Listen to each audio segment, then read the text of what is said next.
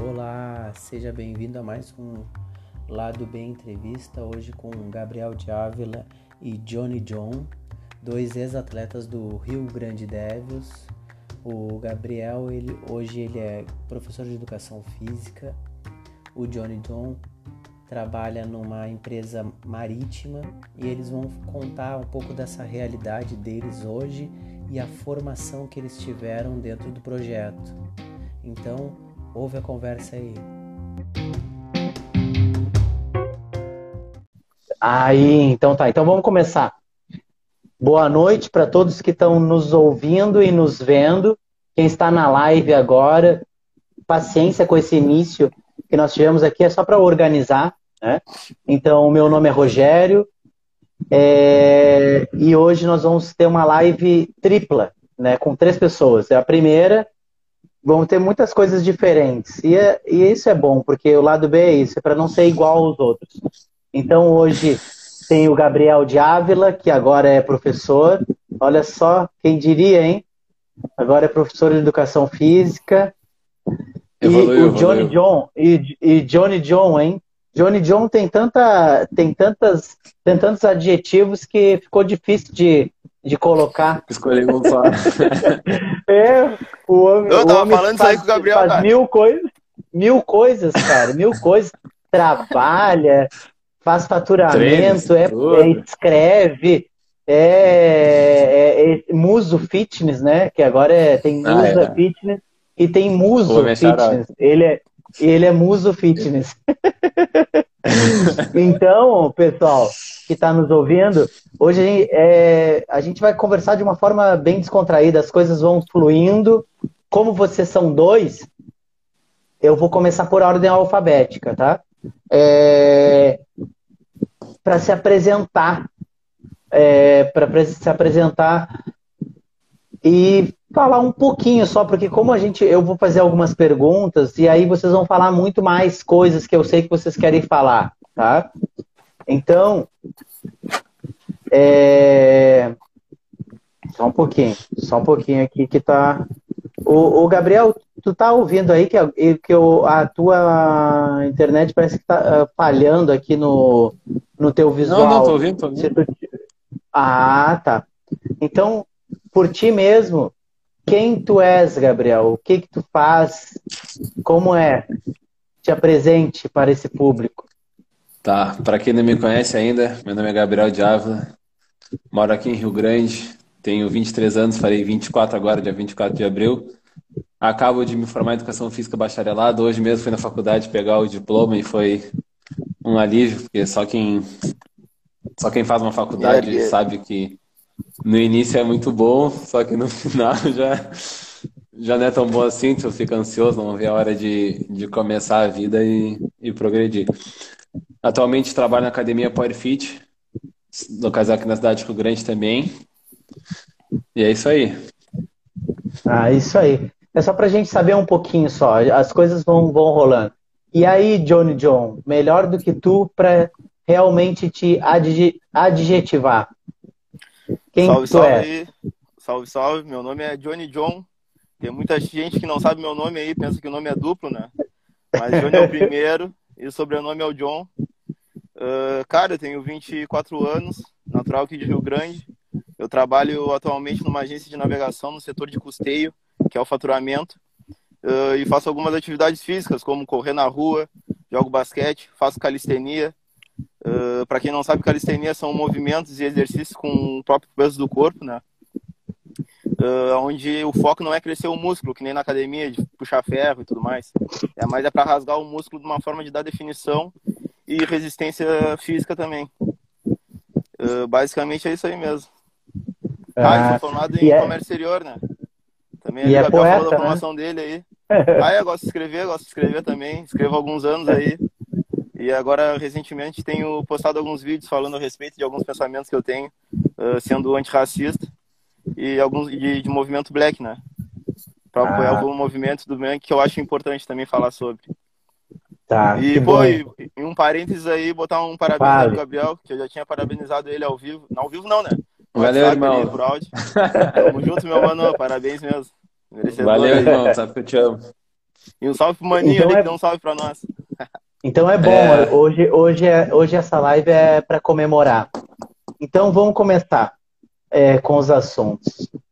É, vocês dois iniciaram o Devils. Para quem não conhece, na cidade do Rio Grande se iniciou um, um time que se chama Rio Grande, que leva o nome da cidade, para muitas pessoas não conhecem, mas leva o nome da cidade primeiro, Rio Grande Devils Basquete Clube.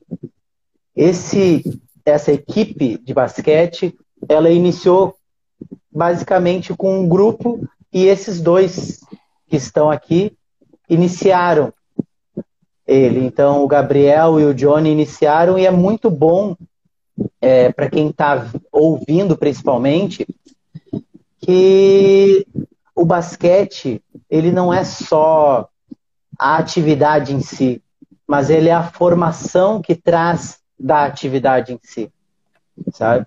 Ver o Gabriel se formar em educação física é, é, é muito gratificante. Ver o Johnny trabalhando, tendo novas ideias é gratificante. É, o esporte, para muitas pessoas, ele, quando a gente fala de projetos, isso é muito importante para as pessoas que ouvem as coisas e não entendem o que ouvem e não perguntam, porque tem muitas coisas que são faladas de uma forma muito difícil para que tu não tenha nem intenção de perguntar, mesmo que tu não entende, tu não entende, mas tu não pergunta porque tu fica com vergonha de perguntar. E projetos com cunho social, com cunho social porque são da sociedade, eles formam as pessoas mas eles não são depósitos, não são um lugar onde a pessoa vai lá, vai ficar um tempo só para não estar em outro lugar. Se não tem sentido.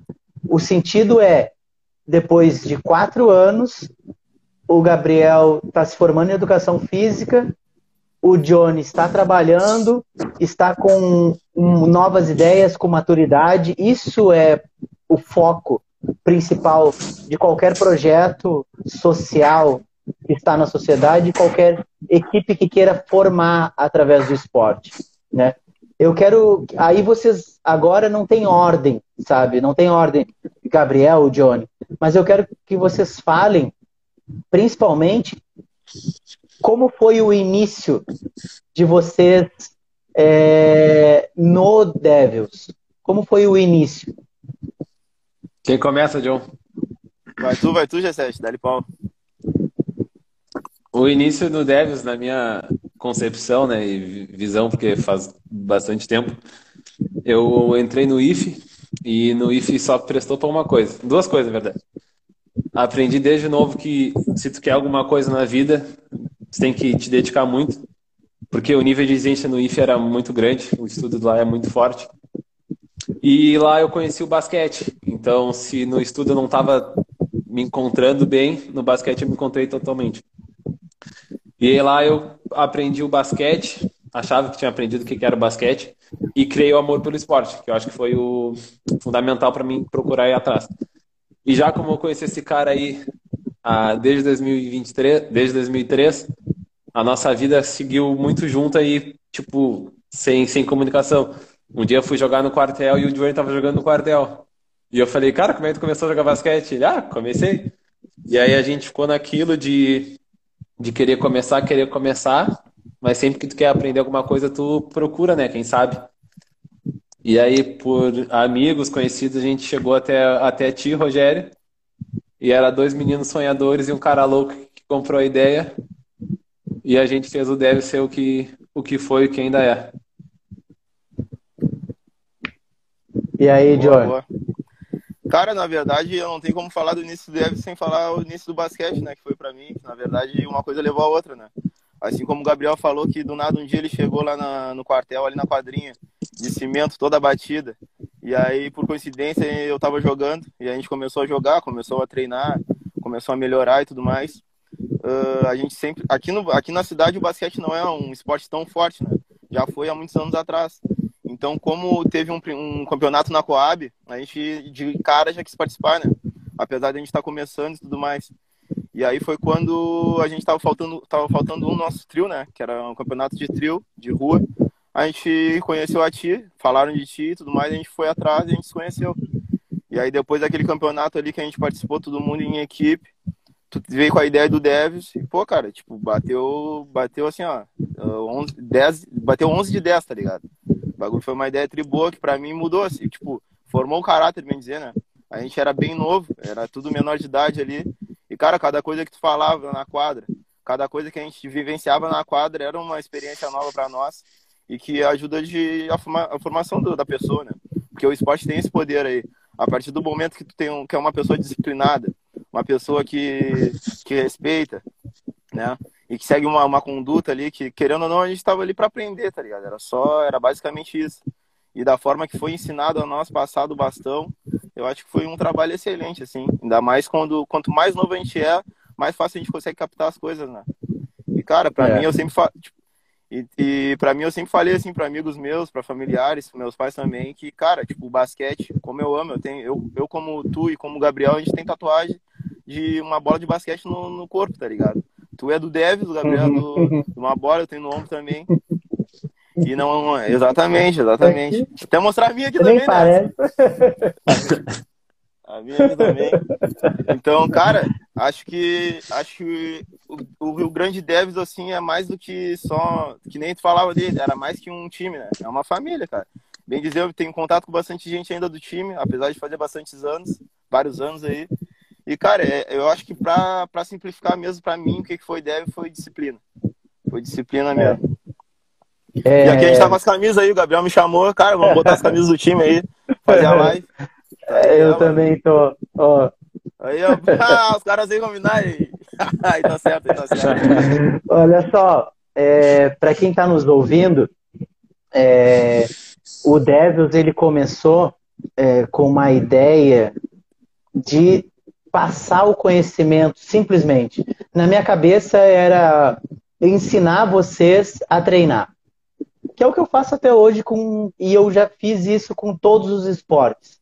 Só que eu nunca consegui fazer isso com o basquete, que é exatamente o esporte que eu amo. Por uma, uma coisa que nós vamos entrar agora. E vocês têm pontos de vista diferentes que podem ser muito parecidos do que eu vou levantar agora. Por que, que eu nunca consegui trabalhar com basquete?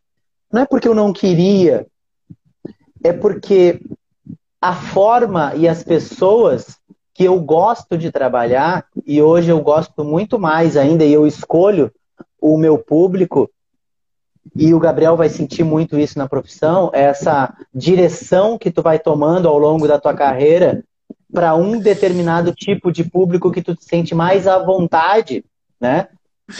Eu gosto mais das pessoas simples. O que tu te estressa e menos. Pessoas simples, na, as pessoas simples não têm a ver com o nível socioeconômico. Às vezes sim, mas muitas vezes não.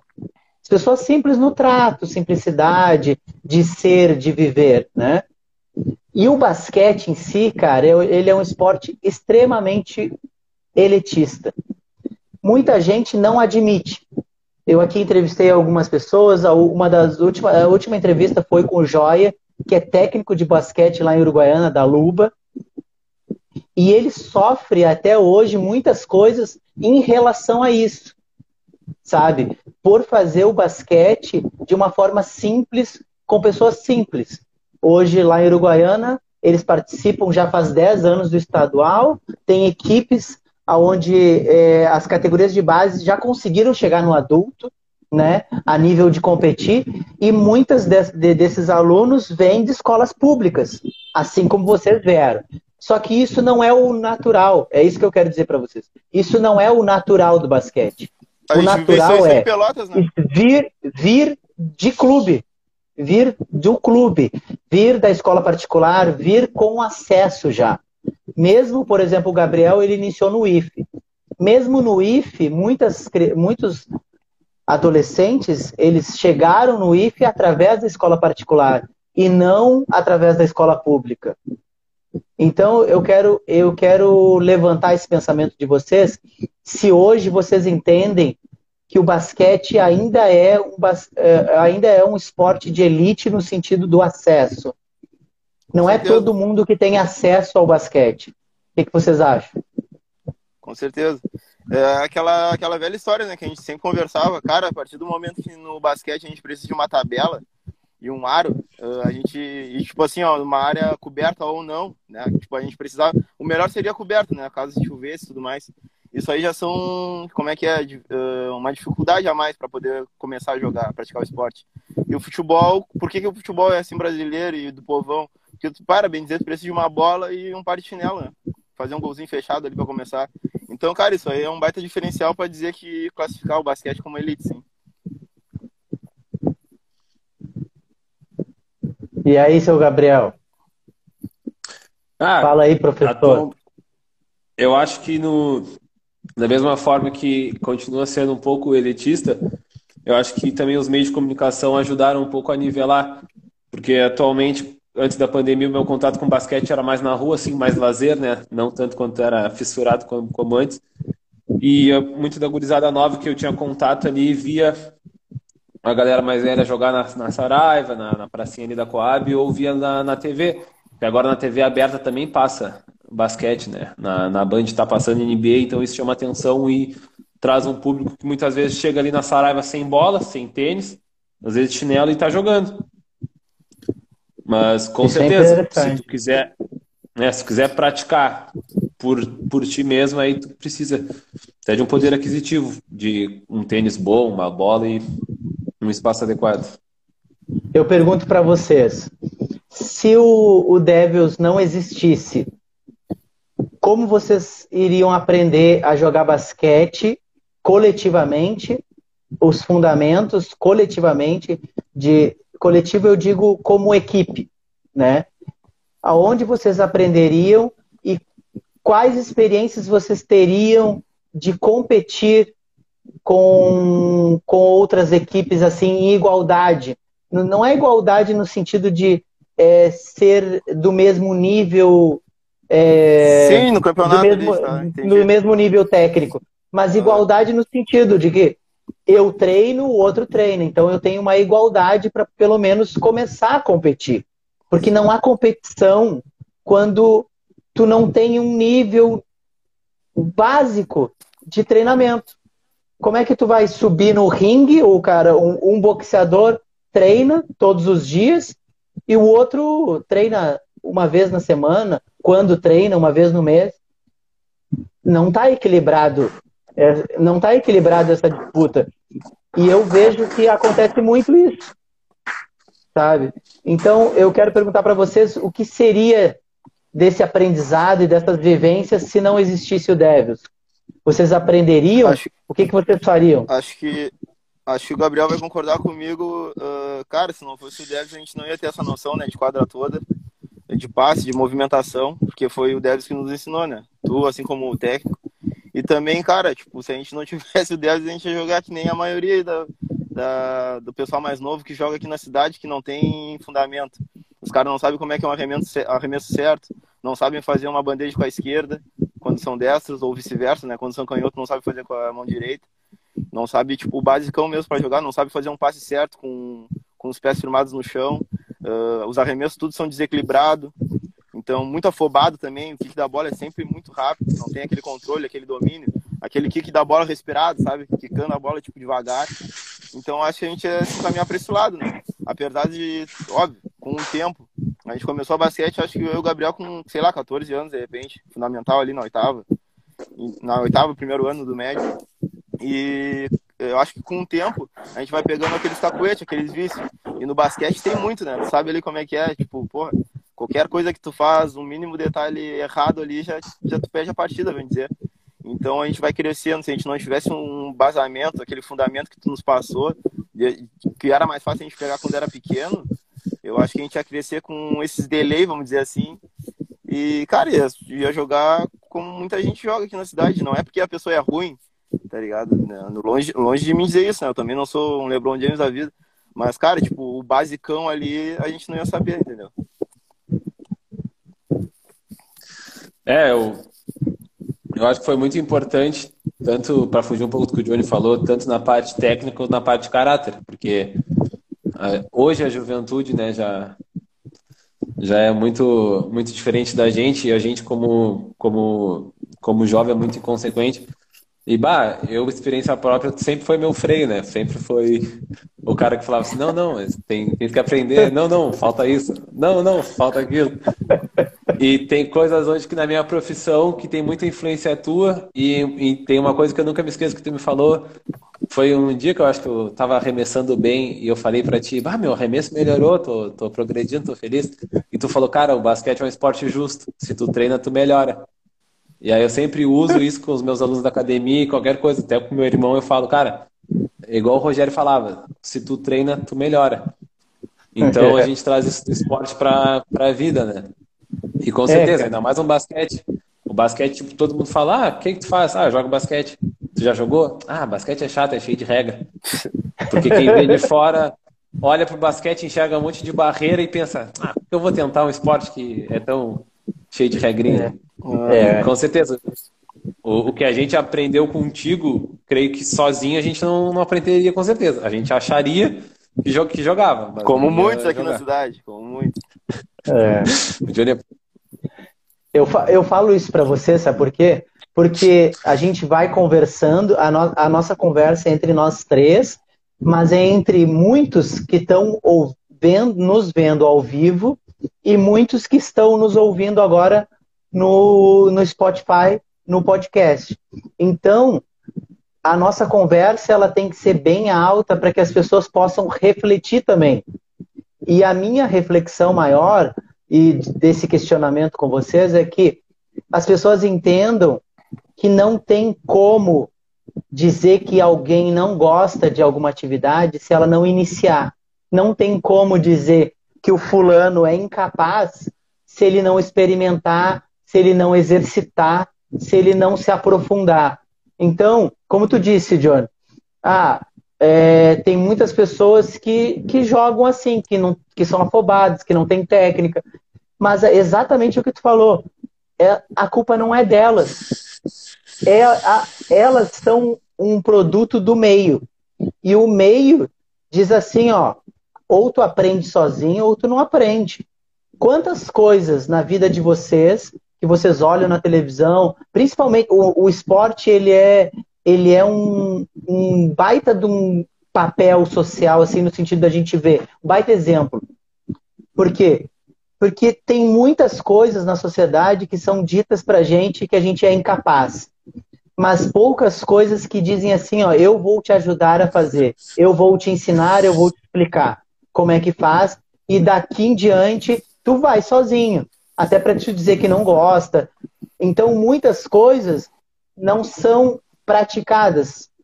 A minha intenção, eu volto a dizer, é era ensinar vocês a treinar, só isso.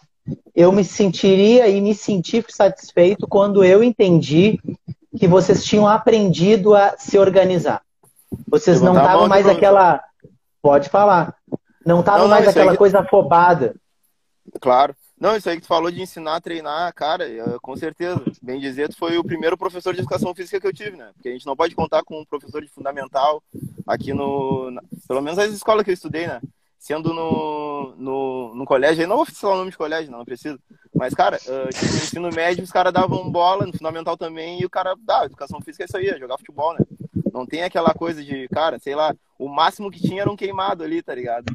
Então, tipo, o cara fica muito limitado. O cara cresce sabendo, achando que educação física é futebol, né? Acho que não é só aqui na cidade, isso aí é bastante cidades aí do, do Brasil. E agora que tu falou ali, assim, ensinar a treinar, pô, cara, isso aí com certeza.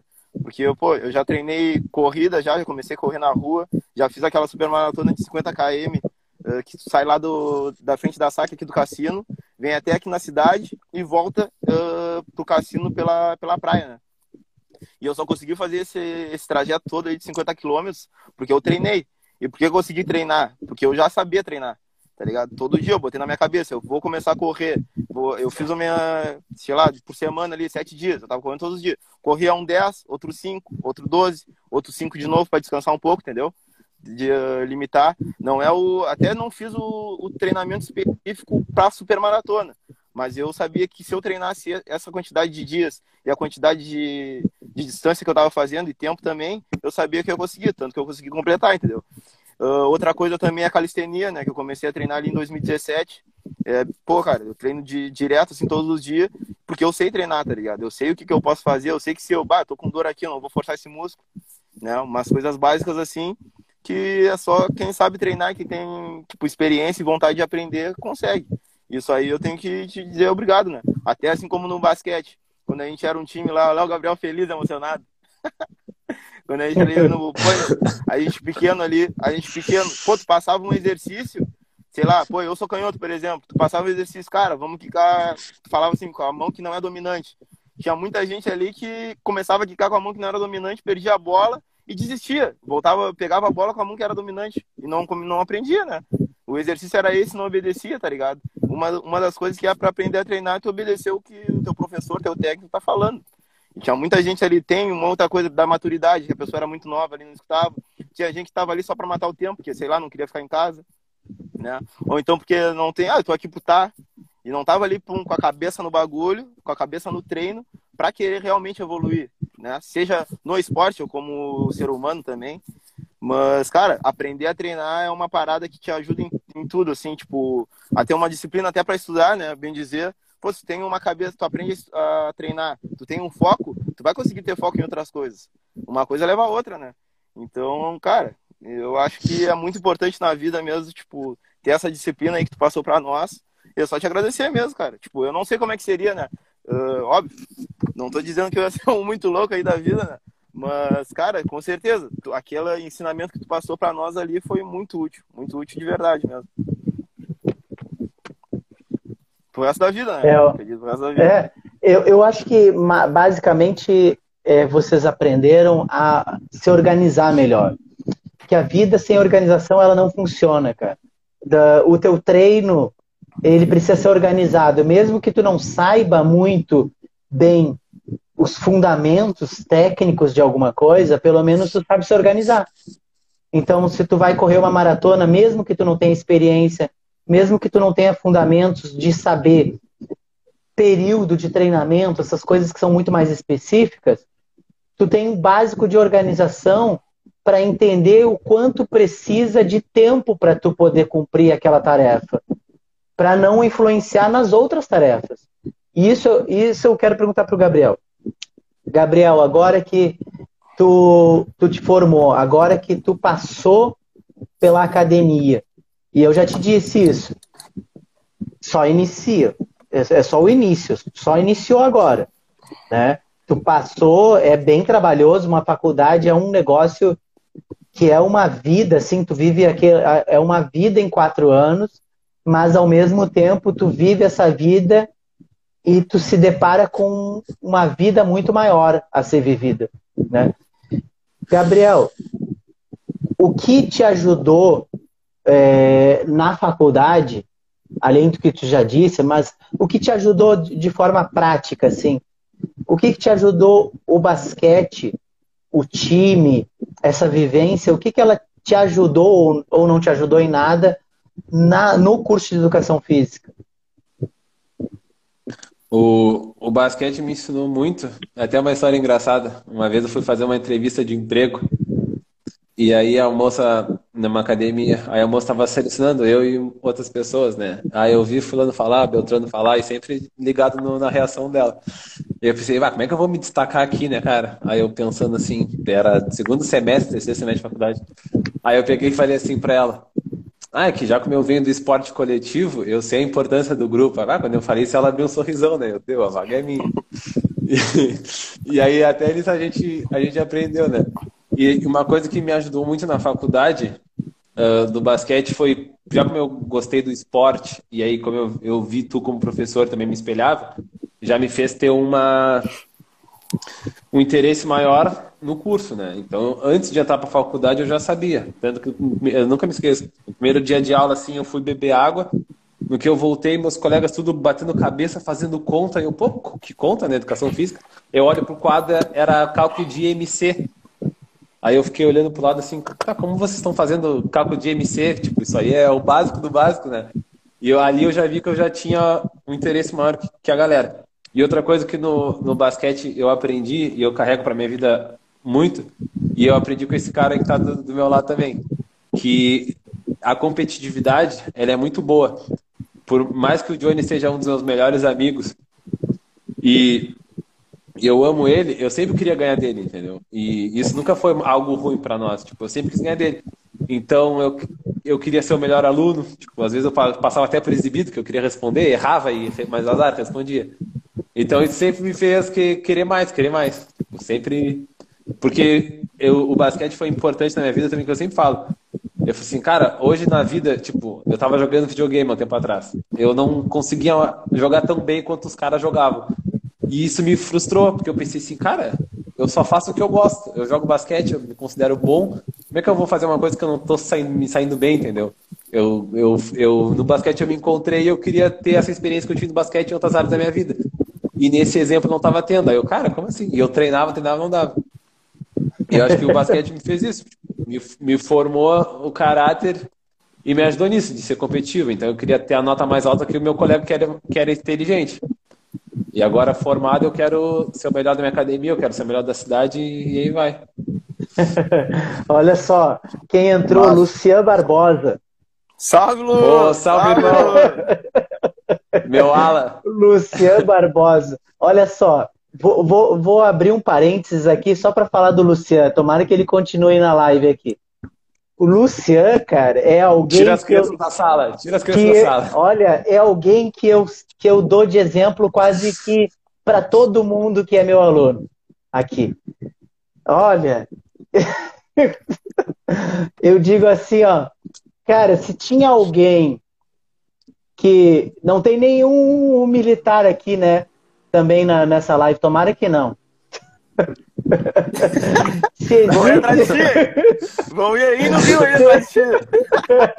Os guris são ruins! Se, se existe alguém que não poderia ter permissão para carregar uma arma, seria o Luciano. Seria o Luciano. É e ele não só pode, como é capacitado mais do que qualquer um de nós. Olha, o Brasil. Não, certo, certo. Eu vou, eu vou te dizer, não, Luciano. O Luciano é o cara mais nervoso e o cara mais sentimental que eu conheço.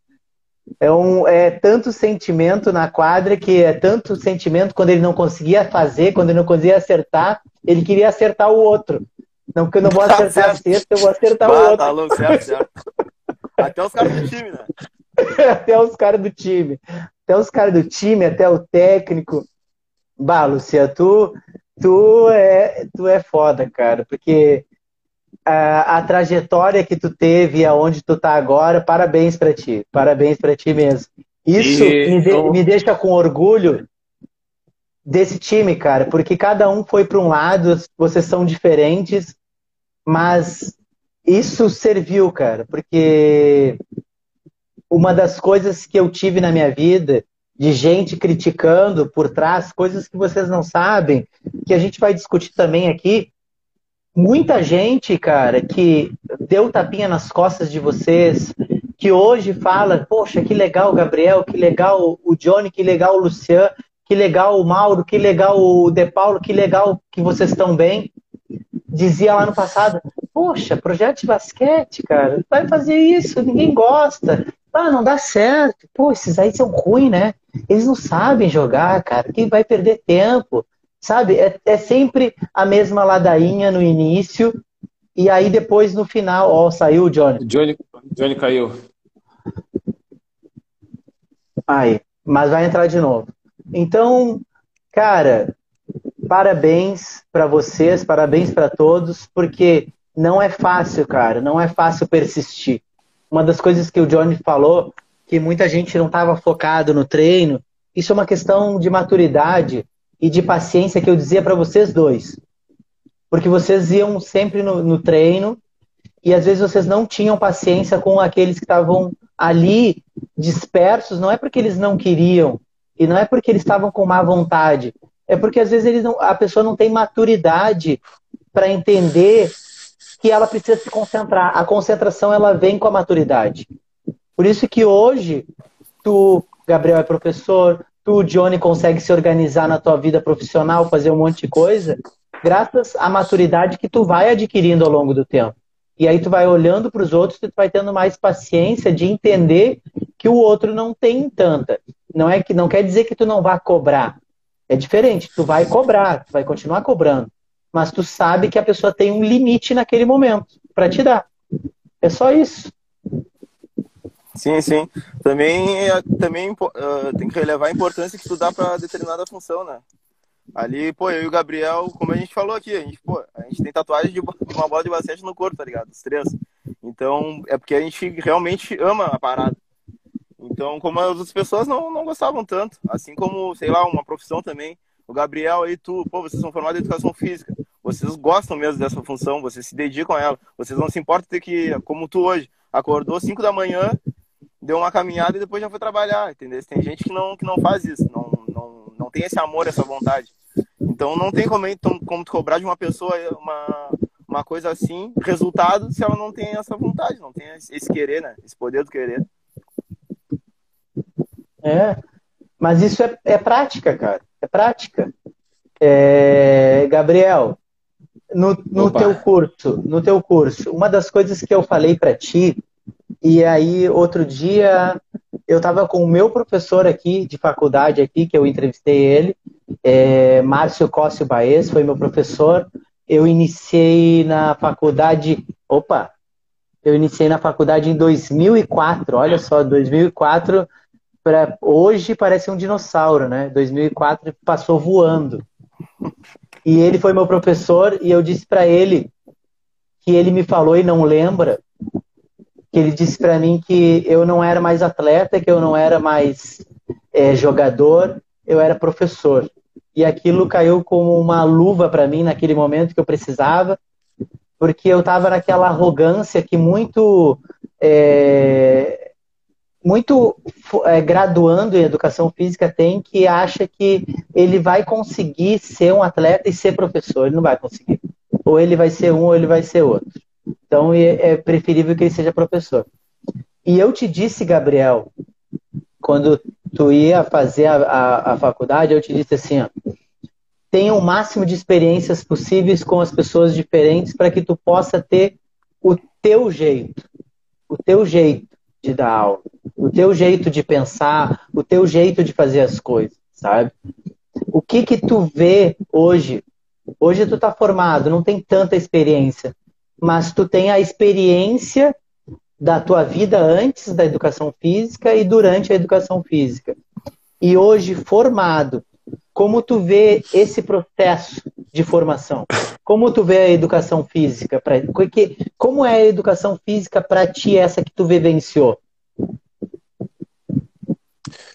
É, eu tive essa, isso que ele te falou, tu falou para mim, não sei se tu lembra aqui na sala, tu falou para mim, isso e foi um baque também. Porque eu, o Johnny também deve ter passado por isso. Eu, já como a gente conheceu o basquete e, e a gente se encontrou, o, o, sonho sempre foi ser jogador, né? E aí eu já começava a ver que, que talvez era ambicioso demais, e aí, como professor, a gente vai desviando ali, vai desviando. E aí eu tive uma experiência muito boa também. Lembra que eu treinei uma gurizada lá no França, uma época? Sim. E é como tu falou mesmo, eu tinha o basquete como atleta, tinha. Ah, o Thiago. Eu tinha tu como exemplo de professor, e aí eu, tinha, eu me via como professor, né? E eu tinha. É o, é, é o Thiago. É o Thiago? Thiago? Que é, é, é o, o Thiago. segue aí, segue aí, senão nós vamos perder. E aí eu, e aí eu me vi ali com 21, 22 anos, eu acho que eu tinha, e tinha que ser o responsável ali, né? Pegar a chave na direita com, a, com as diretoras e comandar aquela, comandar aquela turma toda. E é como tu falou, eu pegava muitas coisas nos nossos treinos, né? Como eu aprendi a treinar, via como é que era teu nível de cobrança, como é que tu te, tu te portava na frente dos alunos para ganhar respeito.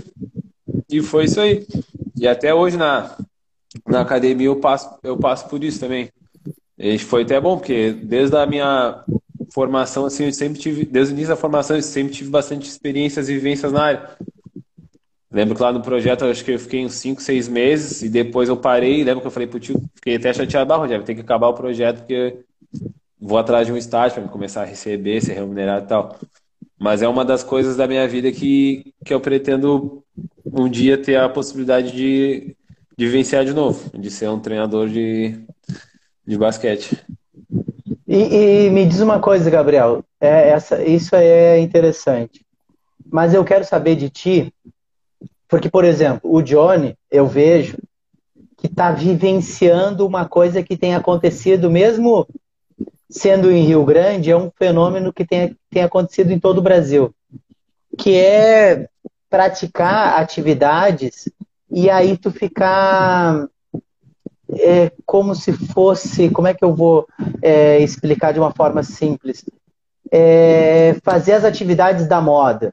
Porque hoje o Instagram, ele, ele, ele, ele faz com que todo mundo esteja conectado. Tanto é que a gente está conversando aqui em lugares diferentes, cada um está na, na, sua casa e a gente está se, se comunicando, graças a essa ferramenta aqui.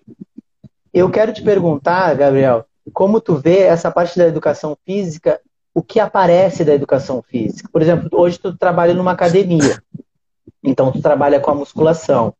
Uma das partes de uma academia é a musculação dentro da, da, da musculação, o que que tu o que que tu leva do que tu aprendeu como atleta de basquete, né? A tua organização, a tua determinação, tu já falou que tu quer ser o melhor, né? E como tu vê que é a, a, a educação física é tratada como a atividade física dentro da academia, dentro não só do teu trabalho, do lugar onde tu trabalha, mas no geral, como ela é tratada? Tu acha que ela é tratada bem, que ela tem bons olhos, que as pessoas realmente estão preocupadas em, em ajudar, em ensinar, em compartilhar ou não? É, uh, eu entendi a tua pergunta de duas formas. Vou tentar responder aqui. A primeira foi que da educação física, né?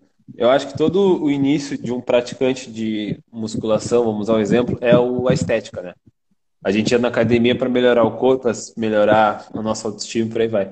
Só que aí a gente vê que não é aquilo que a gente acha que é. Tipo, no Instagram, hoje tu entra, como tu falou, tem a mulher trincada lá, tem o cara trincado lá. E aí tu entra para academia. Gabriel, ou... Gabriel, trancou um pouquinho Fala de novo o teu início aí que estava trancado o, o teu áudio. Tá. Eu falei Agora que tá a gente, como tu falou do Instagram, as pessoas veem, tipo, a, hoje no Instagram tem uma mulher trincada, tem um cara trincado, entra na academia pelo fator estético. Mas na atividade física, que a gente vivencia também na musculação, é o bem-estar que aquilo nos causa, né? E a gente só vai valorizar quando a gente tipo, perder. Nessa época mesmo de pandemia, um monte de gente sentiu muito mal só pelo fato de estar em casa. Tipo, ela estava se protegendo né, do vírus, só que estava incomodada porque não tinha aquela rotina que ela tinha com exercício com seus esportes. E do, do basquete que eu trago, pra, que eu trouxe para minha profissão, era essa pergunta, né? Sim. É, do que eu já falei lá, o que eu posso acrescentar, a disciplina e de também entender o grupo. Lá na academia mesmo tem meu chefe, é uma hierarquia, eu tenho os meus colegas. Então eu não posso errar com meus colegas, eu não posso me intrometer no treino de um colega. Se eu, se eu quiser chegar, ter como chegar, uh, saber como chegar, respeitar os alunos para ser respeitado. Uh, igual eu vivenciava no time, já como eu e os outros guris eram os mais velhos, né? Quando chegava pessoas mais novas, a gente tinha que mostrar, ah, é assim que tem que ser, é assim que tem que fazer os, os, os, os, atalhos, né, que a gente que a gente diz. E é isso, eu acho que a, não, não só como eu, assim, se a gente pegar assim nossa nossa galera lá e olhando para hoje, a gurizada toda firme trabalhando e nos seus projetos individuais, eu creio que a maioria tenha obtido sucesso assim, né? Porque sucesso é relativo. É uma coisa complicada. É, sucesso é uma coisa Não, difícil de pontuar. Sucesso é, é, alcançar os seus objetivos. Cada um tem os seus objetivos. A questão é quando não se tem objetivos, aí não se alcança coisa alguma. Né? Ah, hoje, e também falando do nosso maior atleta, o Eliezer, né, que tá voando alto aí. que é uma história à parte também. Ah. É, Para quem está ouvindo e não, não conhece, Aqui no, no Devils, é, tinham, tinha não, tinha dentro do time, mas tem o Eliezer, ele era possivelmente o cara mais tímido que a gente já conheceu na vida. o cara que tinha tem dois metros de altura e só olhava pro chão. Tá com 2 e 4 então, agora. Meu dois Deus. 2 e 4 e é olha é a insistência, a cara. Agora ele abriu, abriu é, Agora ele é, agora ele mostra foto sem camisa, tem tatuagem no peito. Não, agora ele é todo. É, é malandrinho, agora virou malandrinho. É malandrinho. E, cara, o, o Eliezer, ele foi uma insistência. Eu fico muito feliz de ele estar tá no vôlei hoje. E eu disse para ele, cara, um tempo atrás, eu disse assim, cara, tu é um cara do esporte. Tu é um atleta. O esporte que tu escolher, Nasceu tu vai se dar bem. Tu vai se dar bem. Mas eu digo para vocês, e aí tem o que eu te disse, Johnny. Se a gente não dá oportunidade no sentido de conhecimento para as pessoas, elas nunca vão se descobrir. E o Eliezer é um desses, o exemplo básico disso. Ele estava num lugar onde todo mundo descredibilizava ele. Muita gente, inclusive a família, eu posso falar, inclusive a família descredibilizava ele. Chamavam ele de burro, chamavam ele de não sei o que, que ele não pode. Ah, ele não tem condições. Ah, ele é muito tímido, ele é isso, ele é aquilo, é aquele outro. Eu dizia, Eliezer, vamos lá jogar basquete? Eu não gosto, eu não quero. Vamos lá, cara. Eu não, eu gosto de futebol. Jogava futebol lá. Jogava futebol com os guris que davam no, no, no umbigo dele. O maior dava no umbigo dele. Ele ficava lá. Só com quem não presta. Os amigos, só o que não presta. Só o fulaninho que, que, é, que rodou cinco vezes na mesma série. O outro que não consegue formular uma frase direito e ele estava sempre junto. Foi uma insistência. Eu acho, por vocês conhecerem ele depois, eu acho que eu insisti um ano. Um ano eu insisti para ele ir no primeiro treino. Quando vocês eu conheceram ele. dia dele até hoje. Um ele ano. chegou, todo mundo olhou pra, pra cima, tá ligado? todo mundo eles estavam moicando. Pegou um trial. Então, um ano para ele, pra ele ir começar Não, a treinar. Não, trial e pesava o quê? 50 quilos, né? É. Molhado, exa molhado. Exa exatamente, só de casaco. Muito casaco. então, Legal cara, o Eliezer é isso. É, é, a insistência. E olha, eu vou contar uma história para vocês, não sei se eu já contei para vocês isso, e é bom para quem está ouvindo. Ele foi fazer o teste lá no Ciatibira, em Lajeado. Fui eu e ele, né?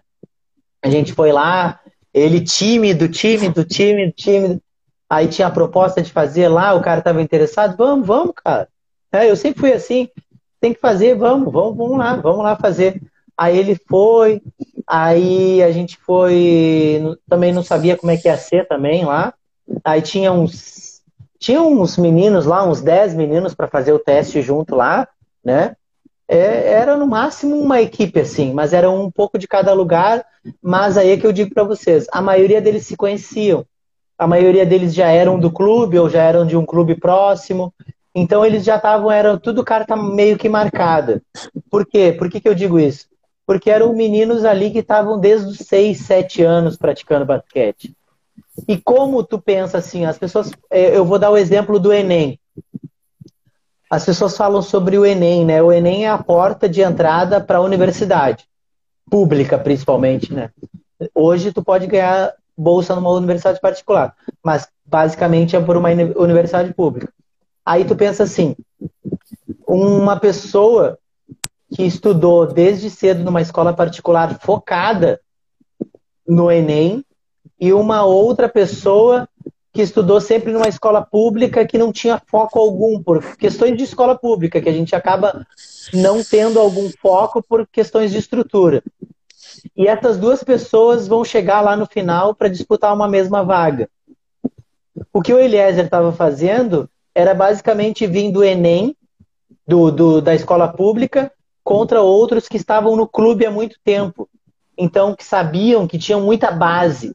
E ele aprendeu basquete em dois anos para disputar com, com outros ali que estavam no basquete há seis, sete anos, oito anos, não é? Então ele fez exercícios e aí a gente conversou na hora do almoço e aí disse Eliezer, o que, que tu achou do teste? Aí ele disse daquele jeito dele, né? Eu achei normal, eu achei normal. aí eu, tá, mas tu não teve nenhuma dificuldade, né, cara? Porque tinha pessoas diferentes ali eram exercícios, mas eram junto com outros, né? Então tu tinha que estar junto com os outros. Ele disse assim: é tudo que a gente faz no treino. Aí eu fiquei assim, cara, a gente está no caminho certo, sabe?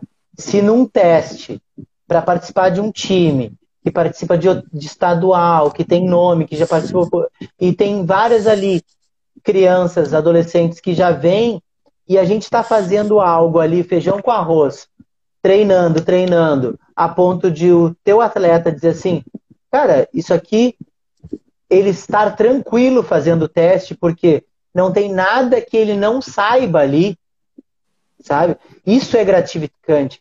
Isso é gratificante, é principalmente para vocês saberem que vocês estavam fazendo coisas que estão do mesmo nível de qualquer um que está num clube. E outra coisa que eu achei muito legal, no final do teste, quando ele passou lá no teste lá, o, o cara do clube veio, veio conversar comigo enquanto ele estava em quadra. E, e, ele disse assim, poxa, que legal, né? Ele, ele joga bastante tempo. Não, não, não joga não. Ele, ele tem algumas coisas que os outros não têm. Aí eu, eu ouvindo, né? Aí ele disse, o que? Coletividade. Ele é coletivo. Isso é muito difícil de encontrar aqui porque várias situações de jogo ele tinha oportunidade de ir para cima sozinho e ele passou. Ele procura o outro. Ele para, ele para a bola e o cara falando e o, e o Eliezer na quadra, e ele me mostrando o que o Eliezer estava fazendo. E assim, ele para e olha primeiro. Ele não faz as coisas sem pensar. Ele para, ele olha e passa. Ele para, olha e vê a melhor possibilidade. Então ele é coletivo, ele é muito coletivo. Aí eu pensei assim, cara, é o que a gente treina. Então quer dizer que isso é aprendível, sabe? A insistência é aprendível. E isso eu fiquei muito feliz com ele. Mesmo depois ele tendo algumas questões de que ele acabou não ficando por questões de ser repetente, que é a coisa que eu insistia lá no passado dele, né? E depois fiquei muito feliz de ele ter iniciado no vôlei e hoje está jogando a Superliga e tá, poxa, tá indo e vai ir muito, sabe? Por essa coisa de que eu acreditar, quando como eu disse para vocês, o meu primeiro objetivo com vocês é ensinar vocês a treinar. E dentro do treino, ensinar vocês tudo isso. E quando o Eliezer, que é um cara que era inseguro, imaturo, né? Infantil. Infantil não é pejorativo, não. Infantil é porque ele era mais infantil do que todos vocês. Né? Ele era muito mais novo do que vocês. E, e, e ele conseguia entender tudo isso a ponto de uma hora, assim, com outras pessoas que ele não conhece, fazer naturalmente o que a gente treinou e o que eu ensinei para ele, é muito gratificante. É muito gratificante e muito gratificante estar com vocês aqui e, e saber que tudo isso vale a pena, cara. Isso é, vale é, isso a pena como, insistir. Isso aí, isso aí, tu como professor e técnico, é, é o melhor dos dois mundos, né? É tu ter ensinado um aluno e ele ter aprendido, né? É, cara, mas ele só aprendeu, é isso que eu tô te dizendo, Johnny. E, e Gabriel, que está na, tá na educação física e convive com alunos diariamente. E, e diferentes alunos. A, a, a percepção que a gente tem que ter é que, às vezes, não é porque a pessoa não quer fazer algo, é porque ela não está capacitada naquele momento, mas mesmo assim a gente tem que insistir. É isso que eu estou dizendo para você. Para muitas pessoas, colegas meus, o Eliezer não ia ir. O Eliezer não ia sair do lugar. Se tu não tiver, se tu não tem uma percepção de ver além do que ele está te mostrando. Essa é a questão do professor. Essa é a questão que tu vai levar para tua vida, Gabriel. Tu tem que ver além do que os outros veem e é a percepção que tu teve dentro do time de alguém que muita gente não viu do jeito que ele é. E ele só tá lá por questões que ele se desenvolveu e porque ele teve a oportunidade de ser quem ele está se descobrindo ser. Sabe? E esse é o papel que, que o Devils tem e que outros projetos têm. Senão não há sentido ter projeto, não há sentido ter equipe sabe? É isso que é, é para isso que a gente está conversando, é para isso que eu, eu quero passar isso para vocês, para que vocês repliquem que a gente tem que a gente tem que fazer pelos outros, muitas vezes mesmo que o outro não entenda que precisa.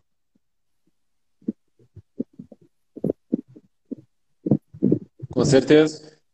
É, o, o Eliezer ali sempre foi aquele cara que a gente olhava e pensava assim, cara, se eu fosse esse cara aí, eu não tava em Rio Grande. Eu sempre pensava isso. Eu falava assim, cara, aproveita, tem. Se ele era ruim no estudo, né? Ou não, não tinha base, muita, uh, muita coisa também, não sei, do particular dele para estudar, cara, o esporte é a tua faculdade. Te agarra e vai com tudo. Eu, agora mesmo, eu mandei mensagem para ele, falei assim, cara, tu vai levar a cidade toda nas costas. Tu é o cara que vai levar a cidade nas costas. Falei para ele. Ele tem tudo e tá se, tá se provando. Cara, eu, eu já vi, nesses anos que eu, que eu dou aula, eu já vi muita gente, cara, com potencial. Eu vejo até hoje muita gente com potencial em diferentes áreas. Só que o professor, ele é aquele que tem que ser o chato. Tem que ser o chato, sabe por quê? Porque eu acredito que eu, eu ainda não sou pai, mas eu acredito que é, é que nem pai, pai, mãe, né? É, insistir em algumas coisas que a pessoa não quer fazer naquele momento, mas que vão ser boas no futuro para aquela pessoa. E é isso que eu fiz para vocês. E é isso que eu faço com os meus alunos. E é isso que eu acredito que algumas pessoas que mudaram outras pessoas, que ajudaram o mundo ser melhor, fizeram isso que é pegar o Gabrielzinho aí, o Gabrielzinho que hoje está formado, educação física, que é coach, que é isso, que é aquilo, que tem um monte de alunas, né? Que as alunas dele e os alunos dele estão ouvindo hoje esse podcast aqui. Que ó, o Gabrielzinho também teve seus momentos. Teve seus momentos de dizer, Gabrielzinho, não é tudo isso não. Não é. Mas tudo pode ser. Tudo que tu quiser pode ser, mas não desse jeito afobado e uma coisa de cada vez, sabe? E graças a isso tu tá aí, cara. Entendeu? Tu tá aí. Porque as coisas elas são elas são necessárias. Essas são são necessárias. O professor que eu conversei outro dia aqui foi possivelmente um dos caras que a gente mais brigou na vida a gente mais brigou na vida. A gente brigava por tudo. A gente não concordava em nada. E é a pessoa que eu mais respeito hoje. Vocês eram casados? É o cara que eu. é, cara, eu acho que se a gente fosse casado, a gente não brigava tanto. não, cara, eu quero, eu quero passar isso para vocês, porque vocês estão ganhando mais idade. Vocês ainda estão nos 20, 20 e poucos. Mas vocês ainda vão passar mais. Quanto mais tempo vocês vão passando de vida de experiência, mais outras pessoas vão se espelhar em vocês. Mesmo tu, Johnny, que não é professor. Mas tu é alguém que tem voz, sabe? É alguém que se expressa. Porque os teus poemas, no momento que tu coloca eles no mundo, eles já não são mais teus as pessoas se apropriam da tua mensagem e elas decodificam a tua mensagem, elas interpretam a tua mensagem de acordo com o que elas têm de vivência. e de crenças.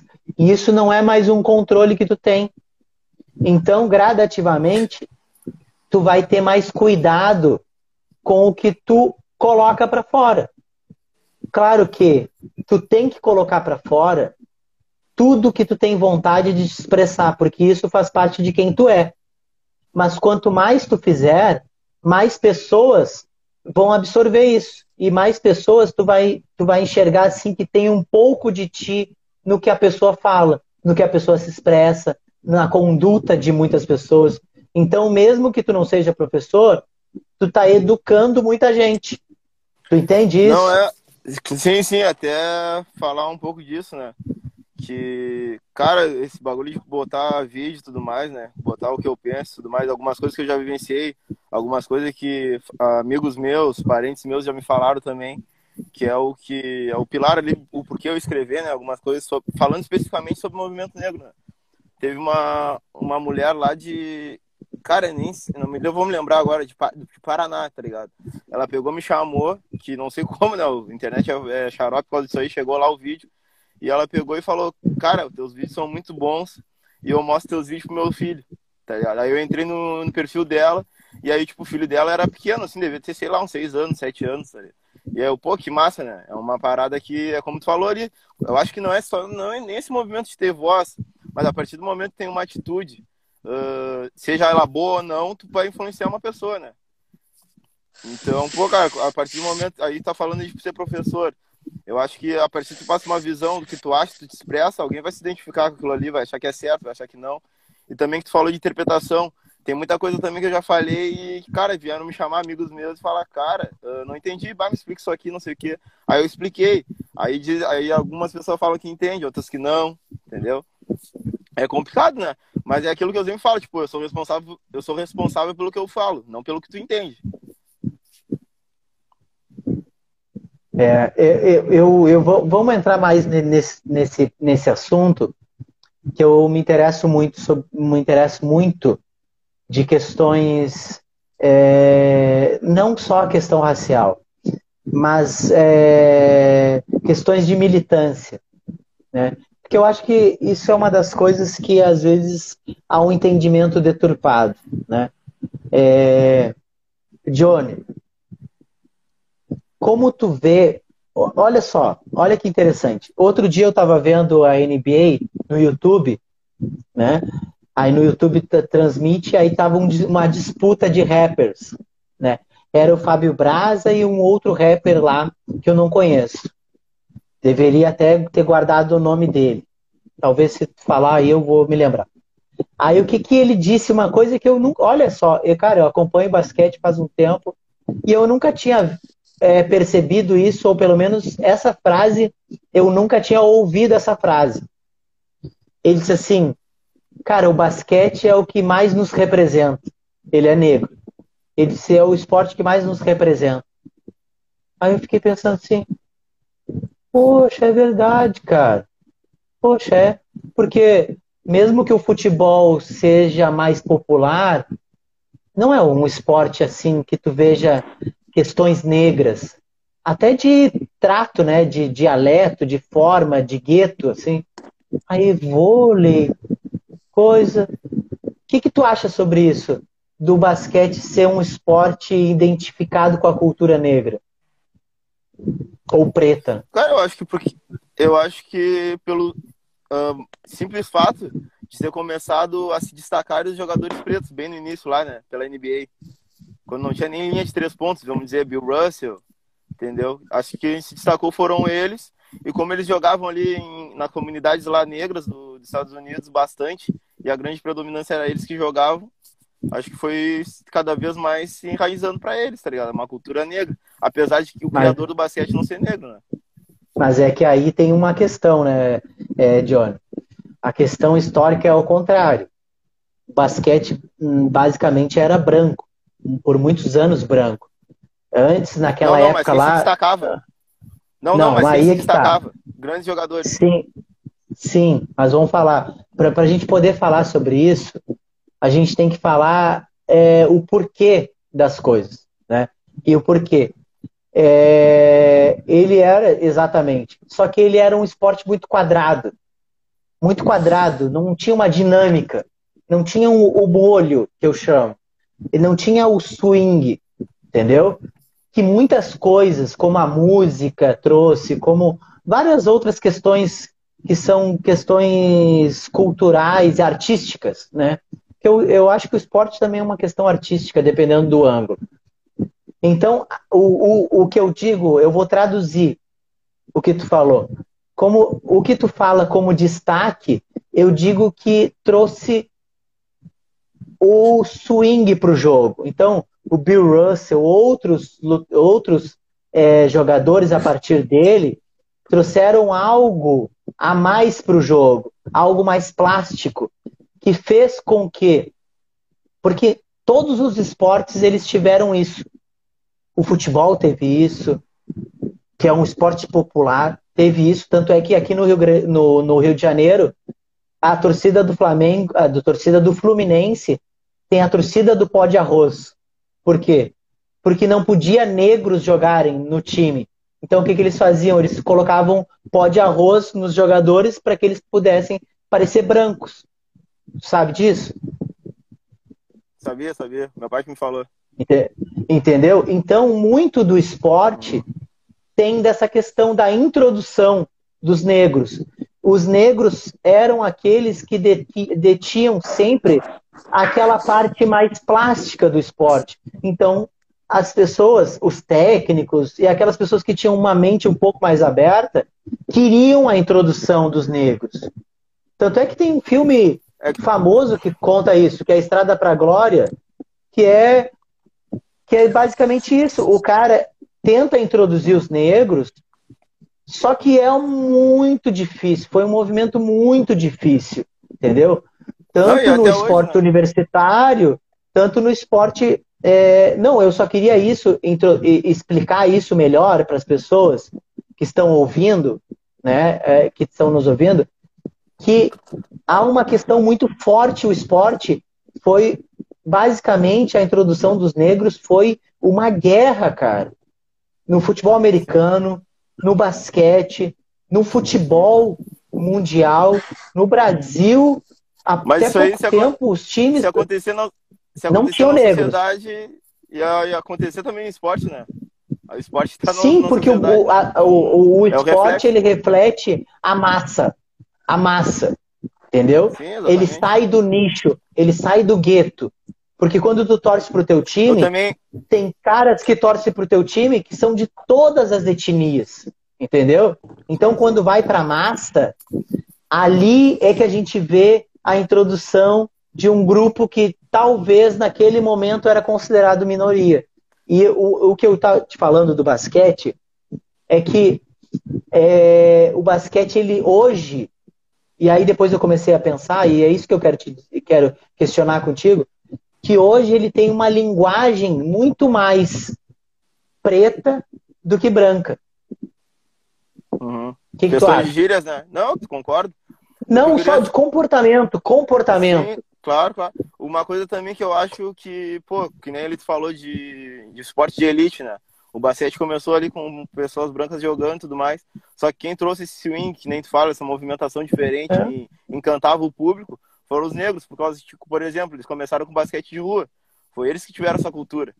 Então, quando isso chegou na liga, todo mundo que estava acostumado a ver aquele jogo comum e começou a ver um passe, seja de costa, ou seja por baixo das pernas, ou seja, um drible diferente, é o crossover, que nem o Allen Iverson trouxe. Todo mundo é mais bonito de ver. Assim como no futebol o Ronaldinho fazia aquele drible, ou o Robinho fazia um, uma caneta, né, tudo mais. Cara, tipo, é só a Cara, o Garrincha, o Garrincha era Não, considerado sim, sim. negro, cara. O Pelé. Claro, eu jogar, o, né? o, o, o, o, Pelé, cara, o maior, o maior jogador e talvez um dos maiores atletas de todos os tempos, cara. Ele tem 80 anos, cara. Imagina o que ele não passou para chegar lá. Sim. Sabe? E uma das coisas. ele é Ô, famoso Gabriel, na quebrada dele, ele é famoso. É... Enquanto ele fala ali, Gabriel, eu quero te falar um negócio para não perder esse gancho da, da, O que que. Eu quero que tu me diga O que que tu sentiu da, porque eu vinha conversando com vocês antes, lembra quando a gente foi para a Copa RS? A primeira vez que a gente foi para a Copa RS, eu dizia para vocês, cara, o basquete não é isso que vocês acham que é. Não é esse pessoal que joga com vocês na Coab, não é o pessoal que joga com vocês na pracinha, não é o que joga com vocês na Saraiva. O basquete é maior do que isso, é muito mais difícil.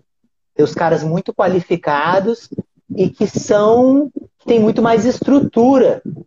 E aí eu, eu gosto disso porque eu falo e eu sabia que vocês não iam conseguir visualizar. Porque a visualização ela vem do repertório, o repertório vem da experiência. Se tu não tem experiência, tu não tem repertório. Entendeu? Então tu não consegue fazer certas coisas. Como foi, Gabriel?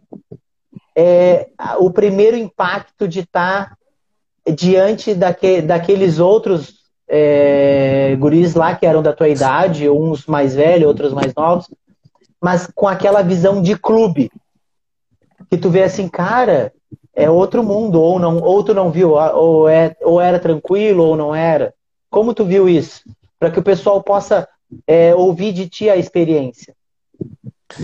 Quando a gente chegou, eu lembro que eu e o Johnny, que a gente tá sempre junto, né? O Johnny é, é o Chris e o Greg.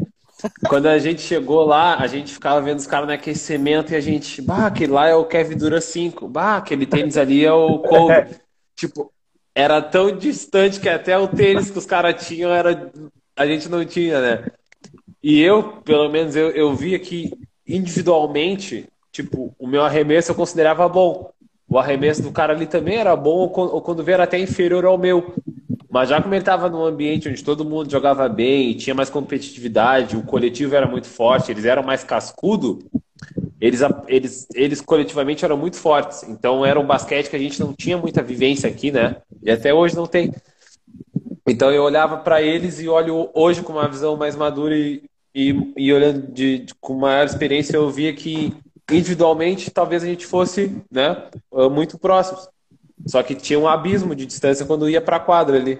Até por uma questão, talvez uh, inconscientemente, da gente chegando lá pela primeira vez, até a gente meio que fica naquela timidez, né? De que eu sou capaz, será que eu consigo? Até a, até bom, a quadra, né? A gente treinava numa quadra de chão batido doada com a, com a tabela baixa, chegando lá com os atletas federados, a, a quadra certinha, para placar eletrônico enorme.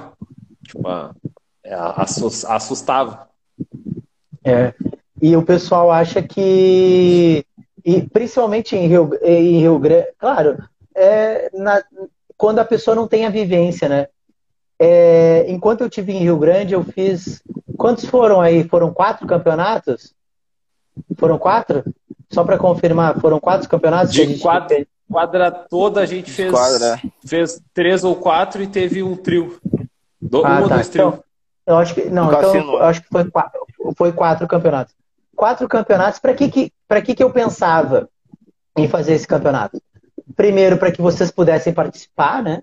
Não ficassem só jogando entre vocês, tivessem a vivência de jogar contra outras equipes e as outras equipes também terem a, a, a possibilidade de também jogar entre si e jogar entre outros e conhecer outros. E o que, que aconteceu aí e vocês vão me confirmar se eu estou correto ou não, mas na minha vivência, na minha no que eu acredito acontece e mais do que isso acontece em todos os lugares, que eu acho que é o pior ainda. Que é assim, muitas pessoas já praticavam o basquete antes da, dos campeonatos, antes de vocês, já tinham seus guetos, seus nichos ali. E quando surgiu os campeonatos, as pessoas basicamente colocavam contra, porque não queriam, às vezes, é, se misturar. Vou, falar, vou, vou, vou ser bem simples. Não queriam se misturar com os outros, não queriam se misturar. Eu não quero jogar com, aquele, com aqueles ali que eu acho inferior, eu não quero jogar com aquele ali que eu acho que é dessa forma, eu não quero ir em tal lugar, eu não quero, eu quero jogar sempre com os mesmos. A, a vivência que eu tive é essa. E para mim o basquete é resumido nisso, sabe?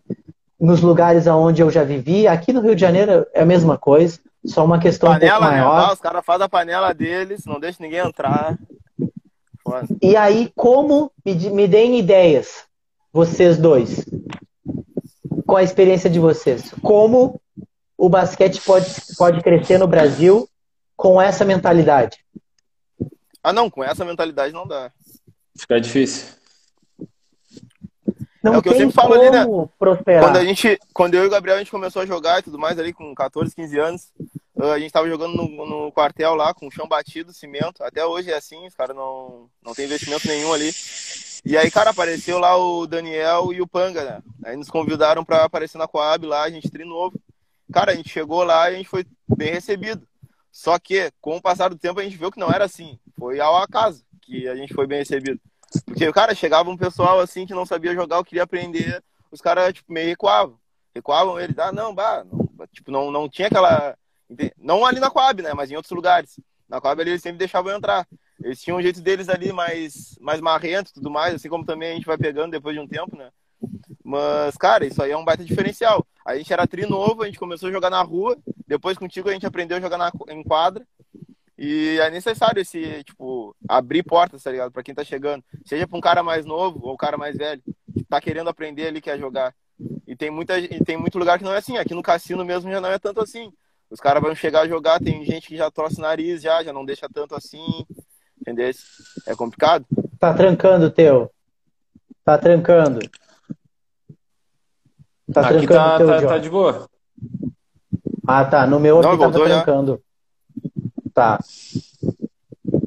Pode, pode falar. Não, acho que é pra concluir é isso aí. Eu acho que, cara, todo mundo ali tem um lugar, um espaço. Ainda mais se o lugar é público, né? Aqui na cidade, por exemplo. O espaço é público, chega alguém querendo jogar, cara, deixa jogar. Pega e mostra assim, bah, remessa assim, faz um passe assim, a bandeja é assim. Ah, Tipo, agora eu tava ficando, eu fiquei de dezembro a- até agora, início de abril, lá no cassino, né? Morando lá. Agora é pandemia e tudo mais, mas antes de estar bandeira pe- preta, tava um bagulho mais solto, assim, ali em dezembro e janeiro eu consegui jogar um pouco, né? Não com quadra toda, assim, de quadra cheia, mas tinha um- alguns garotão ali, eu mostrava os arremessos, bah, cara, tenta fazer assim, a bandeja com a esquerda aí, que não- teu braço dominante faz, mostrava a esquerda, direita, direita, esquerda. Isso aí é importante, pegar e até se ele não, não lembrar depois de mim, tá ligado? Mas ele vai lembrar, pô, na real já não é a primeira vez que eu escuto isso, quando alguém vier vir falar, né? Ah, tô fazendo do, do jeito errado. Então, pô, vou tentar fazer o jeito certo. É Johnny, tu, me tinha, tu, tinha, tu tinha me me dito é, que teve alguns eventos aí na, na cidade, alguns campeonatos aí. É, eu, pelas fotos, eu, eu não me desvinculo de lugar nenhum, né? Eu, eu acompanho aí, eu acompanho o Uruguaiano, eu acompanho todos os lugares onde eu tenho amigos. Tanto é que eu estou convidando as pessoas que eu conheço porque eu tenho acompanhado o trabalho delas, mesmo à distância. É, eu vou me comprometer com o que eu vou falar, né? Se vocês não quiserem opinar, vocês podem não opinar, né? Mas acontece em Rio Grande, acontece em todos os lugares, mas aí para vocês terem o, a percepção do exemplo de, de Rio Grande. Eu conheço muitos professores que poderiam ter projetos de basquete na cidade e não querem. Poderiam dar basquete dentro das escolas onde trabalham, que tem estrutura, e não querem. Poderiam incentivar o basquete pelo cargo que, o- que tem é, administrativamente e politicamente e não querem. É, essas pessoas, elas, o basquete me mostrou na vida, hoje eu estou com 34 anos, que a maioria das pessoas que, que eu conheci, que eram mais velhas do que eu no basquete, eram poderosas. Porque elas vinham de, uma, de um nível socioeconômico melhor, então elas ascenderam na vida. Então elas ou continuaram no basquete numa posição de técnicos e coisas assim, ou elas são administradores, donos de empresa, políticos, que ascenderam e têm poder de decisão. E quase que 99% deles decidem para si e não para todos. Então eu sempre fui mal visto nos bastidores por essas pessoas, porque eu fui no, aonde eles não queriam que eu fosse, que é instigar eles, porque eu vou dar um exemplo muito simples para vocês entenderem o que eu estou falando. vocês têm, vocês estão trabalhando num lugar. Tem tu tem que limpar um lugar, ó, limpeza. O, o Johnny hoje tá vai vai tá sem trabalhar, ele vai começar a trabalhar numa empresa de limpeza. Aí ele tem que limpar a academia lá do Gabriel. Limpar, limpeza. Aí tem uma pessoa lá que já estava trabalhando na limpeza. Aí tira aquela pessoa, ou o Johnny trabalha num horário e aquela pessoa continua trabalhando em outro horário, para vocês entenderem o meu exemplo. Aí o Johnny entra lá na empresa e ele começa a limpar tudo. Ele começa a descobrir que embaixo dos halteres estava sujo e vai limpando e ele vai organizando as coisas. Ele vai mexendo na esteira, vai descobrindo que tinha umas coisas guardadas embaixo da esteira e ele limpa e ele arruma. E aí as pessoas começam assim: Poxa, como o Johnny trabalha bem, hein? Poxa. E aí, aí as pessoas começam a perceber assim: Poxa, mas eu acho que o João não é um bom funcionário. O João tá anos aqui e não sabia que tinha sujeira embaixo da esteira, não limpava os halteres, não limpava o ventilador, não fazia as coisas aqui. E o Johnny faz isso aí todos os dias naturalmente. E será? que alguma coisa está errada. Por que isso? Por que, que tanto tempo a gente está aqui com o João e o, e o Johnny vem agora e limpa tudo?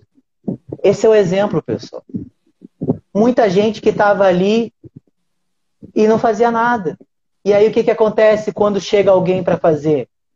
Que vai fazer o seu trabalho, que não está fazendo nada mais do seu trabalho, começa a incomodar porque as outras pessoas começam a questionar e pensar assim: poxa, mas por que, que o outro não fez?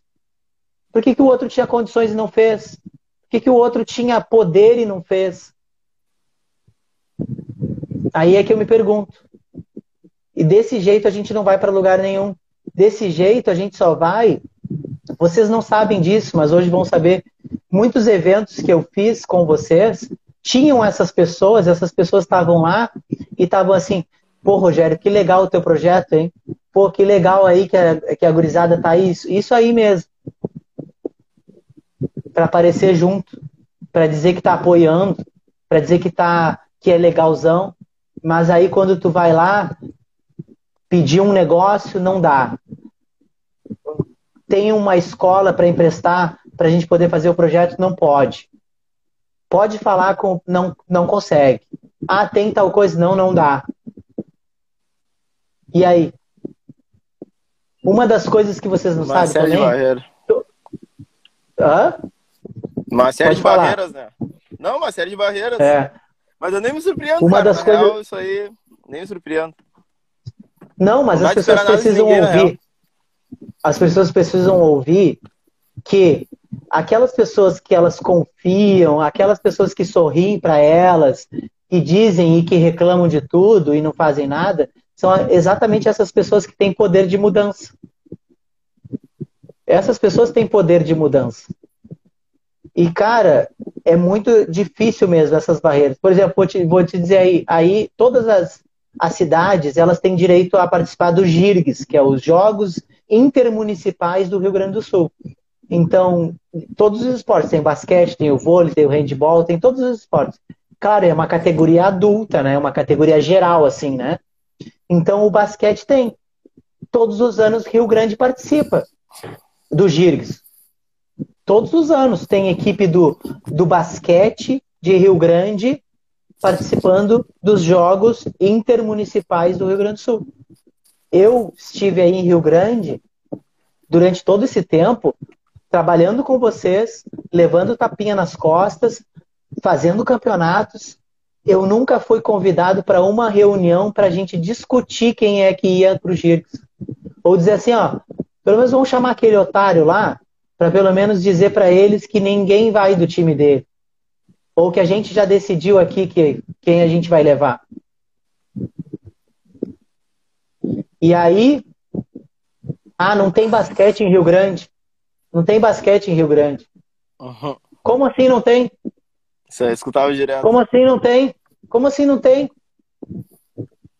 Não, tu pode até dizer que não conhece, mas afirmar que não tem é outra coisa. As pessoas afirmavam para mim que não tinha. Aí eu batalhando lá, vendo coisa, falando com as pessoas participando do campeonato que vocês participavam e dizendo que não tinha basquete em Rio Grande, que não tinha equipe em Rio Grande. Aí, às pressas, às pressas, o secretário do, do esporte vai lá e chama o fulaninho que é amigo dele e diz assim, ó, oh, fulano, ô Johnny, me faz uma equipe de basquete aí para disputar o Girgs, que vai ser semana que vem. E aí ele vai lá e convida quem ele bem entende. E todos os anos é assim. Quantas pessoas vocês conhecem que praticam basquete na cidade do Rio Grande e possivelmente a maioria delas, pelo menos os que são amigos de vocês, nunca tiveram oportunidade de participar, pelo menos de uma seletiva, participar do time que vai representar a cidade nos Jogos do Rio Grande do Sul. Eu não conheço. Porque é sempre os mesmos. Mas é sempre aqueles, sabe o quê? Aqueles que têm ginásio para treinar, o ginásio que é da prefeitura, que a pessoa tem um cargo na prefeitura, e aqui, que conhece ó, o secretário, que conhece o prefeito. E aí vai lá o Rogério e fica horas e horas esperando para conversar com o prefeito, para falar do projeto e dizer assim, ó, prefeito, seguinte, eu tenho aqui o projeto aqui de basquete, a gente atende um monte de criança, adolescente, adulto, e a gente não tem um lugar para treinar. Eu não estou pedindo nada de financeiro, eu só quero um lugar um lugar. E eu sei que a prefeitura tem. E é porque eu já vou armado, eu não vou para pedir nada, eu vou para exigir. Porque o papel do cidadão é exigir, não é pedir. A gente não está para pedir. Eles que têm que nos pedir as coisas. E eu dizia, eu tenho esse, esse, esse, esse ginásio vago. Eu sei os horários, eu sei que esse horário não é vago, esse horário não tem ninguém, esse horário eu já falei com a diretora, só depende de ti. Aí o que, que eles me falou a última vez? Nunca vou me esquecer. O cara, prefeito, muito gente fina, cara. Ele disse assim, e chamou. Manda chamar o secretário, por favor. O secretário entrou na sala, secretário de esportes na época, né? Ou secretário, ou diretor, não me lembro. Ah, mas era dos esportes. É, disse assim, ajuda o Rogério aqui a resolver essa questão aqui, por favor. E encaminhou. Quando ele encaminhou, o Johnny saiu. Quando ele encaminhou, isso nunca mais aconteceu. O cara disse assim para mim: Ah, vamos marcar, vamos arrumar aí, eu vou, eu vou te ajudar. Eu vou te ajudar e aí a gente vai fazer. Nunca, nunca aconteceu. Nunca aconteceu.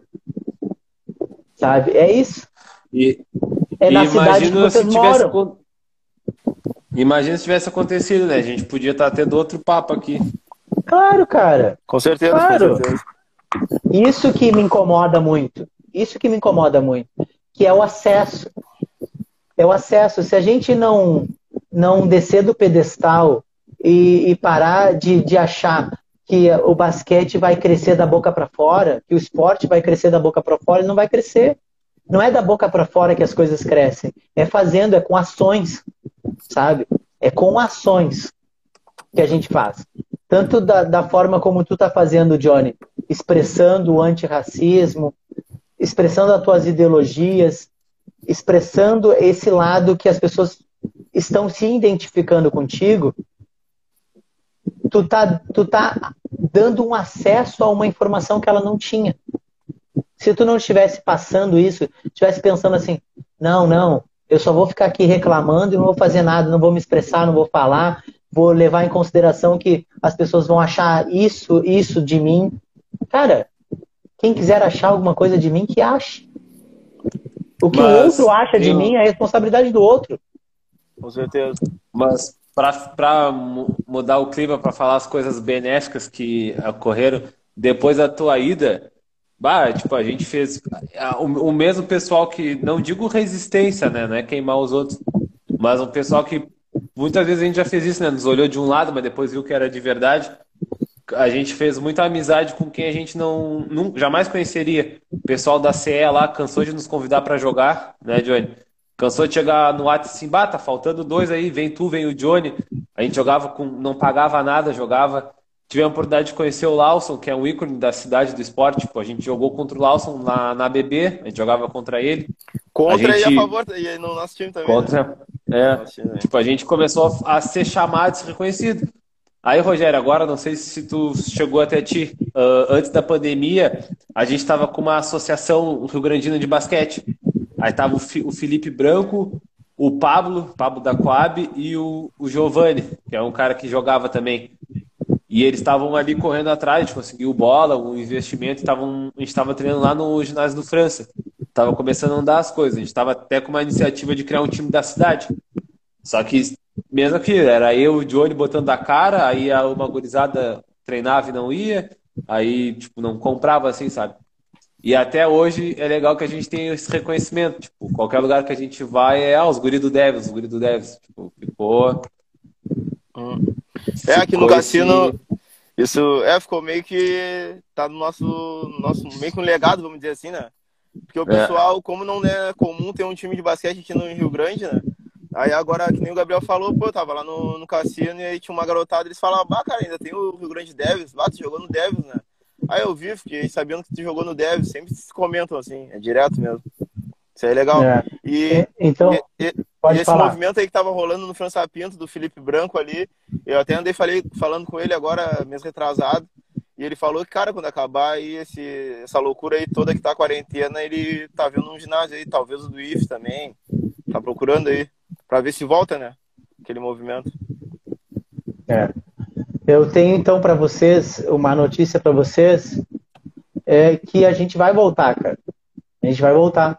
Essa live aqui é, é, é uma é quase que uma confirmação do projeto que já existe há um tempo aí, que eu tenho me organizado para isso, de que colocar o, o Devils de novo em prática, ativa. Não, não. Não faz eu chorar, forma... eu sou meio emotivo. Não... então, é, não me é, deixa mal aqui. É, é, tão verdade que o Johnny já sabe, porque eu pedi para ele guardar segredo sobre isso. E a gente ah, é, tem... Johnny, traíra? é, e pelo visto ele guardou, viu? Guardou. É, eu, tenho, eu tenho um projeto muito maior do que o Devils já foi muito maior do que o Devils já foi, muito maior. O lado B aqui, ó, é um dos tentáculos do Devils. Tudo isso aqui é o Devils. Tudo isso aqui é parte do Devils. Sabe? Tudo isso aqui é para a gente conhecer mais pessoas que trabalham com isso, para a gente criar mais relacionamento com as pessoas. Porque não existe projeto nenhum sem relacionamento. Isso é a maior burrice que existe no mundo. Os caras querem fazer projeto fazer time, fazer o que for, sem se relacionar com os outros. Quanto mais relacionamento a gente tiver, mais forte a gente vai ser. E eu posso te dizer, Gabriel, o Devils já voltou. Ele já voltou. A pandemia me trouxe o Devils. Eu tive que pensar muito sobre muita coisa e uma delas foi o Devils. E estruturar uma ideia que fosse de forma que ele pudesse se manter e hoje o Devils vai poder se manter.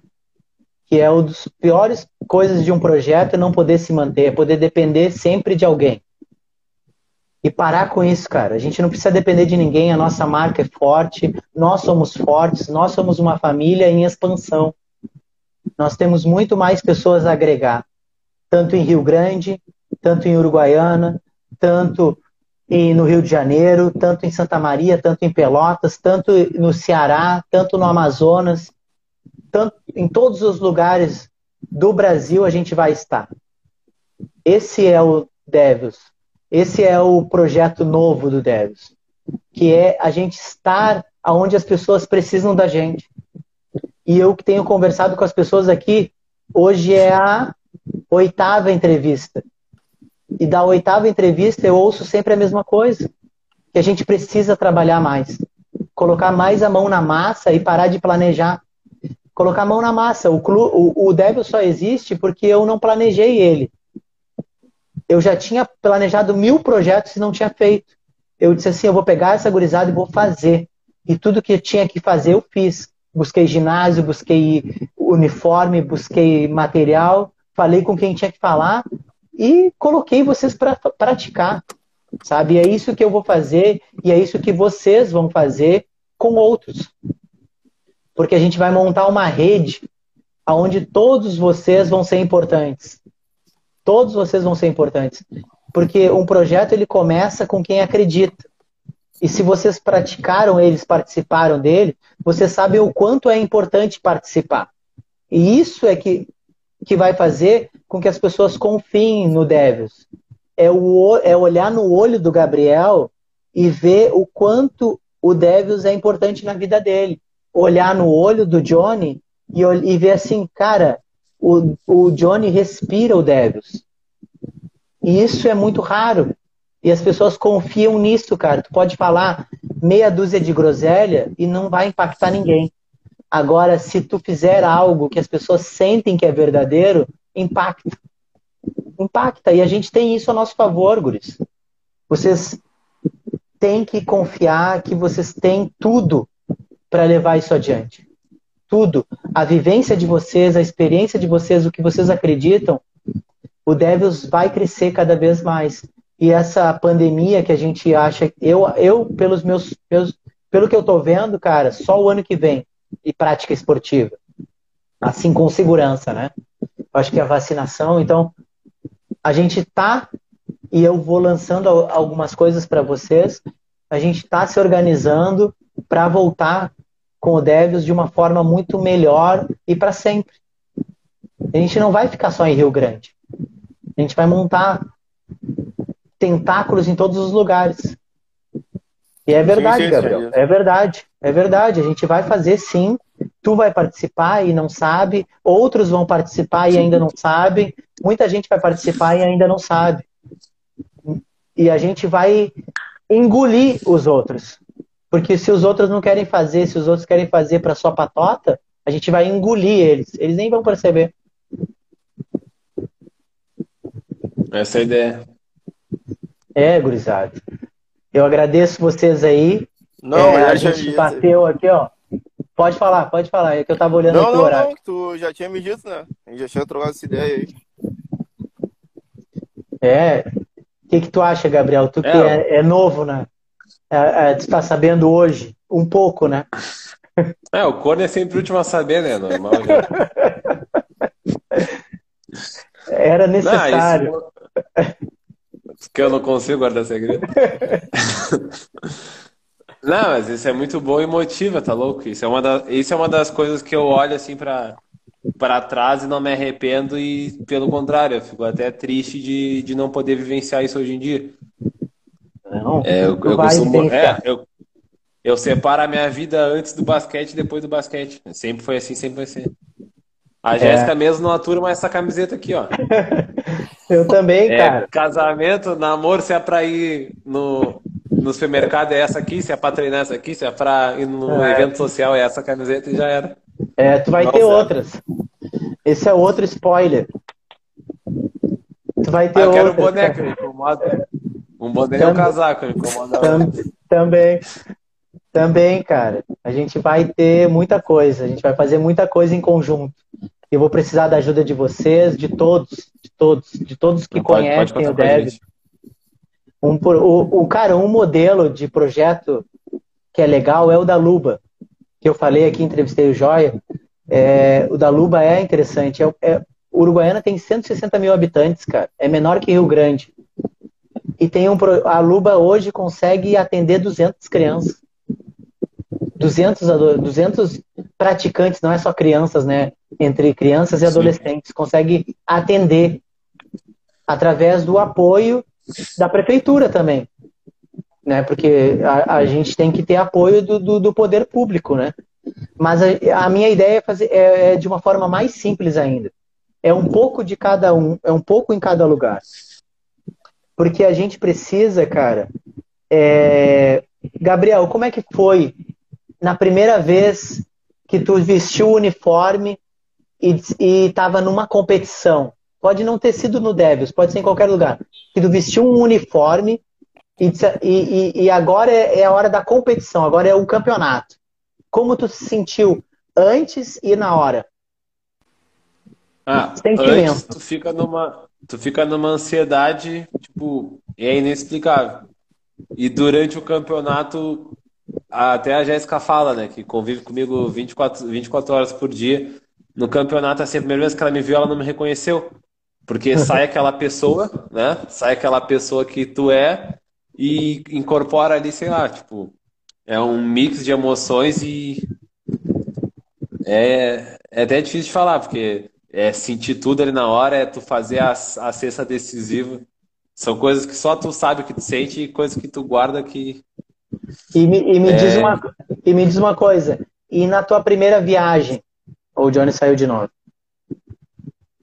Mas pode falar. É. Aí, a, a, como é que foi assim, ó? Poxa, agora eu vou viajar para jogar. Como foi a tua sensação? Como foi o teu sentimento?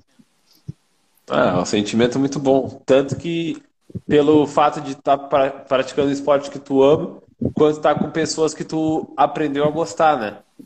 Porque o, o, um time é isso, ali tem pessoas que são amigas pessoais e tem pessoas que são seus companheiros de equipe. Então, é muito interessante tu estar tá num ambiente onde tem pessoas diferentes de ti, diferentes lugares, classes sociais, etnias e por aí vai, mas com o mesmo objetivo, né? E a primeira viagem, ah, ainda mais saindo do, da cidadezinha para uma cidade grande, eu até comento isso, eu, eu tenho um preconceito de não querer morar em cidade grande porque tipo, a, o trânsito é muito trânsito, é muita gente, é muita fila, é, é, tu, é tudo muito. Então, o, é o esporte. Né?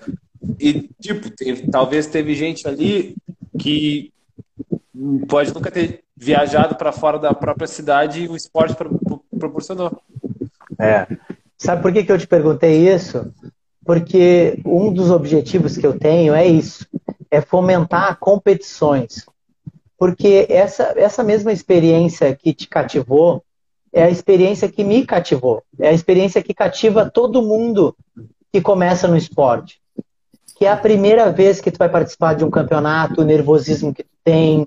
Será que eu vou jogar? Será que eu não vou jogar? Poxa vida, quem é que vai estar me vendo? Poxa vida, será que eu vou conseguir? A primeira vez que tu vai viajar, todo aquilo, poxa, será que roupa que será que eu vou levar? Será que, que Sim, é tudo que, que, será que eu vou ficar, tudo... será que eu vou ficar impressionado? Será que não? Ô, Pode tá falar, caindo aqui, Tá caindo a minha conexão aqui, eu tô com 10% de bateria. E aí eu tô na rua. A gente já vai finalizar. A gente já vai finalizar já. Mas é, mas é exatamente isso, sabe? É só, mesmo que o Johnny fique trancadinho aqui, é só para finalizar para todo mundo que tá ouvindo. É, essa experiência, cair, cara. Caiu é porque acabou a bateria só. Tá, não, tranquilo, tranquilo, a gente já vai terminar. Já, se quiser, pode falar aí alguma coisa aí, pode, pode finalizar aí, John. Se tu conseguir. É que tá. Quando tá com a bateria fraca, o sinal fica pior, é. Tá. E a gente falou bastante. Ah, não, acho que não vai. Então vamos nós, Gabriel. Deixa eu só Fala. terminar o que eu, que eu tava falando.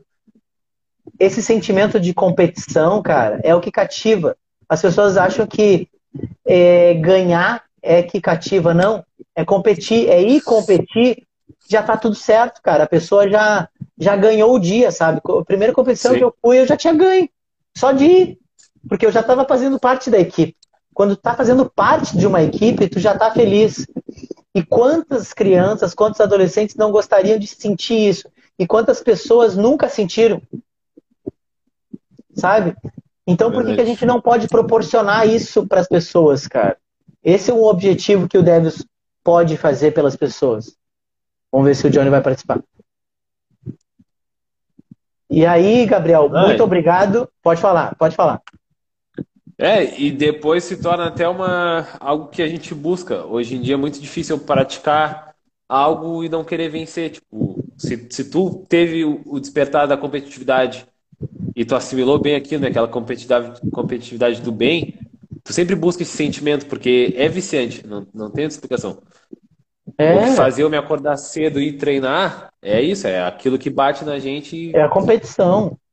É, dá um propósito. É a competição contigo mesmo, melhorar, tu vê que tu melhorou, tu vê que tu aprendeu alguma coisa, tu vê que tu arremessou melhor, tu vê que tu consegue dar uma fita, tu consegue passar melhor, sabe? Isso, isso é a experiência. Muita gente que não pratica e fala muita besteira na televisão diz: ai, mas é só ganhar, quem não ganha é fracassado. Cara, quem nunca participou de esporte que é um fracassado, que não entende o, o, o, o, porquê, sabe? Não entende o porquê das coisas. E é não, isso quando tu que a gente pode passar para os outros. Né? Quando tu perde, duas opções. Ou tu toma aquilo como aprendizado e tenta melhorar e treina, ou tu te vitimiza e fica nesse para sempre.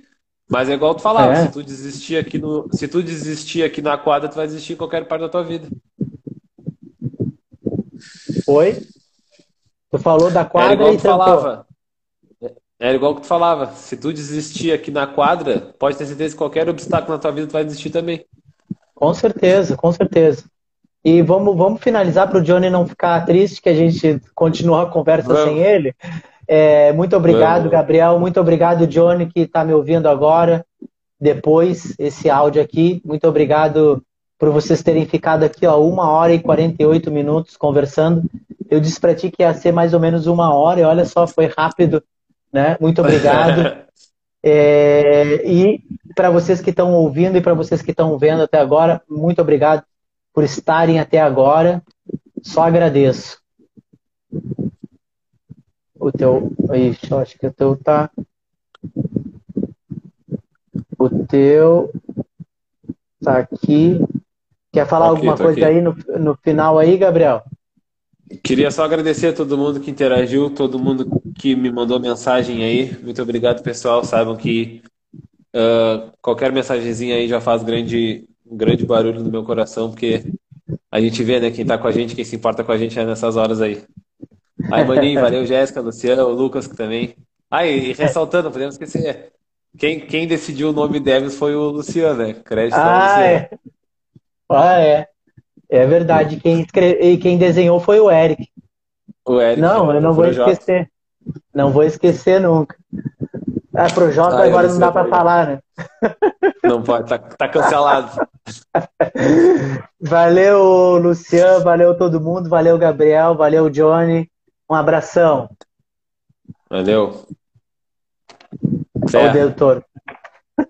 Vai.